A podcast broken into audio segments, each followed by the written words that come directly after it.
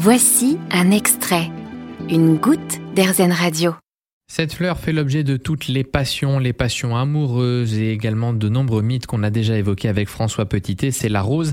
Et son huile essentielle a des vertus médicinales, par exemple quand on a mal à l'estomac. Alors oui, on peut parler des vertus médicinales de, l'huile de rose. Euh, c'était une, plante médicinale euh, utilisée dans l'Antiquité. Les médecins grecs l'utilisaient pour les maux de ventre, euh, d'estomac, etc. Puis pour tout un tas de choses en fait. Mais est-ce vraiment là l'intérêt de cette huile essentielle qui coûte quand même extrêmement cher, qui est difficile à produire, alors qu'on a vraiment beaucoup d'autres solutions en phytothérapie ou en aromathérapie pour les maux de ventre ou pour les maux d'estomac.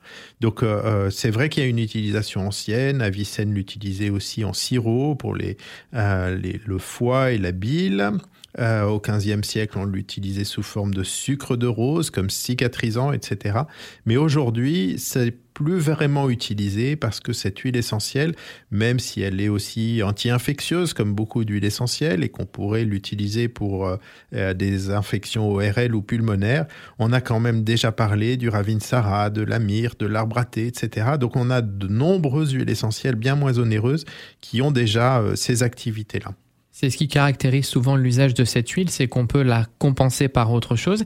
Il y a des cas dans lesquels elle est indispensable, par exemple pour le stress tonique et nerveux alors c'est peut-être voilà une, des indications pour lesquelles on, peut l'utiliser, la, notamment en olfactothérapie, c'est-à-dire juste en respirant cette huile. Elle est très puissante, hein, elle a une odeur absolument phénoménale. Avec une goutte d'huile essentielle de rose, vous allez parfumer un petit flacon d'huile euh, pour faire euh, une huile de massage, par exemple. Donc simplement en respirant le flacon, euh, il y a un, effet tonique nerveux, mais aussi équilibrant et qui peut être à la fois tonique et anti-stress.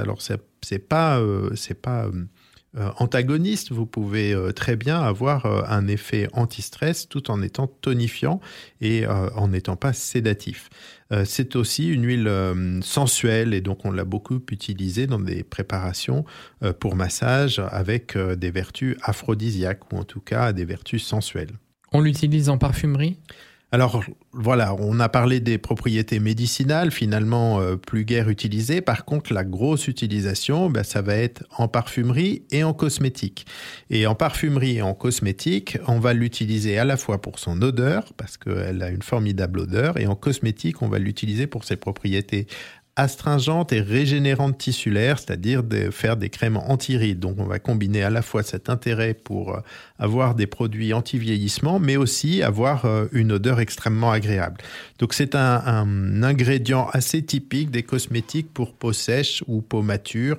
Euh, et là aussi, soit on va utiliser l'huile essentielle, soit l'hydrolat de rose, qui en lui-même peut être une préparation. On trouve souvent de l'hydrolat de rose qu'on peut utiliser seul ou en combinaison avec d'autres hydrolats pour faire une lotion euh, astringente et parfumée, une lotion tonique.